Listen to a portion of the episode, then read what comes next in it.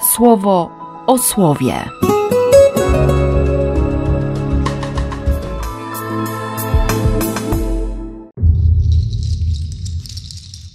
Dwudziesty trzeci maja, poniedziałek. Taka zwyczajność. Paweł, towarzysze szukali woli Boga, słuchali ducha, znaleźli tę możliwość dostania się do Macedonii i, i zatrzymali się w Filippi, mieście na wskroś pogańskim. Łukasz zapisze wyraźnie, że aby znaleźć jakichś Żydów, którzy się mogli zbierać na wspólnej modlitwie, Paweł poszedł za mury miasta, nad rzekę.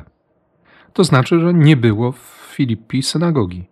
A skoro nie było synagogi, dla Pawła i towarzyszy było jasne, że nie znajdą w tamtej miejscowości dziesięciu żydowskich mężczyzn, bo taka liczba była wymagana, by, by zbudować miejsce kultu, przynajmniej w myśleniu żydowskim.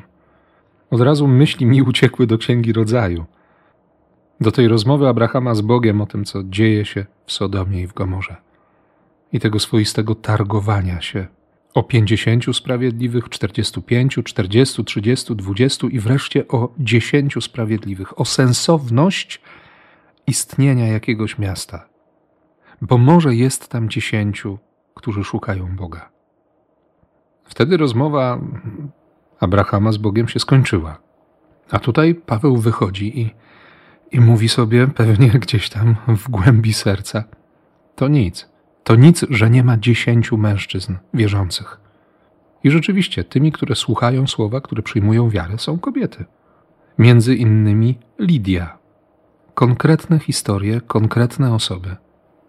Później, o czym nie usłyszymy ani dziś, ani jutro, bo ten fragment jest opuszczony, gdzieś tam za Pawłem, za, za całą ekipą Pawłową, będzie chodzić niewolnica opętana przez demona przez ducha wróżenia, wieszczenia jakiegoś. I po kilku dniach Paweł, znużony tą sytuacją, egzorcyzmuje jednym zdaniem. I to staje się powodem aresztowania, bo ktoś stracił źródło pieniędzy. Ktoś, komu w cudzysłowie błogosławił diabeł, nagle został pozbawiony zysku. Tak sobie pomyślałem o tych dwóch kobietach, o Lidii i o tej niewolnicy. Jedna przyjęła słowo Pana. Bóg tak bardzo dotknął jej serca, że, że z całej duszy przylgnęła do wszystkiego, o czym mówił Paweł. A druga była zniewolona we wszystkich przestrzeniach swojego życia. Nie tylko w swoim statusie społecznym, ale również wewnątrz, w sercu. Słowo Boga dotarło do jednej i do drugiej, i obydwie zostały uwolnione w swoim wnętrzu. Słowo Boga naprawdę przychodzi po to, żeby, żeby uwolnić, żeby dać prawdziwą wolność. Oczywiście, i o tym również mówi dzisiaj Jezus, ta wolność nie jest łatwa do przyjęcia. Ta wolność wiąże się z pewnym niepokojem, bo mogę stracić to, co tak skwapliwie zbudowałem, zdobyłem, zgromadziłem. Mogę zacząć nienawidzić, czyli zwyczajnie nie chcieć widzieć tego, co Bóg mi proponuje. Bo przyzwyczajenia, bo stare schematy, bo zawsze tak było, albo nigdy tak nie było.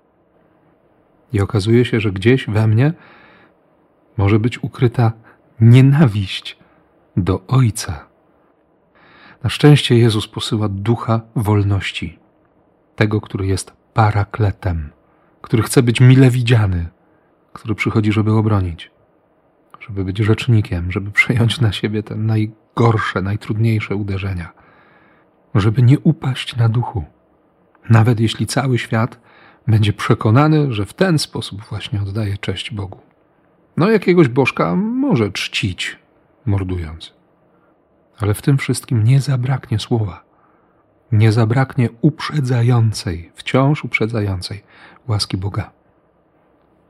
Dlatego Dlatego modlę się dzisiaj o to, żebyśmy mieli wolne serce, żeby w tym najgłębszym miejscu, najbardziej intymnej przestrzeni budowania relacji z Bogiem, żeby tam doświadczać autentycznej wolności, żeby się w nas rozgościł Duch Święty, skoro skoro według słów świętego Pawła naprawdę jesteśmy Jego świątynią. Życzę Ci tego i błogosławię, jak tylko potrafię, w imię Ojca i Syna i Ducha Świętego. Amen. Słowo o słowie.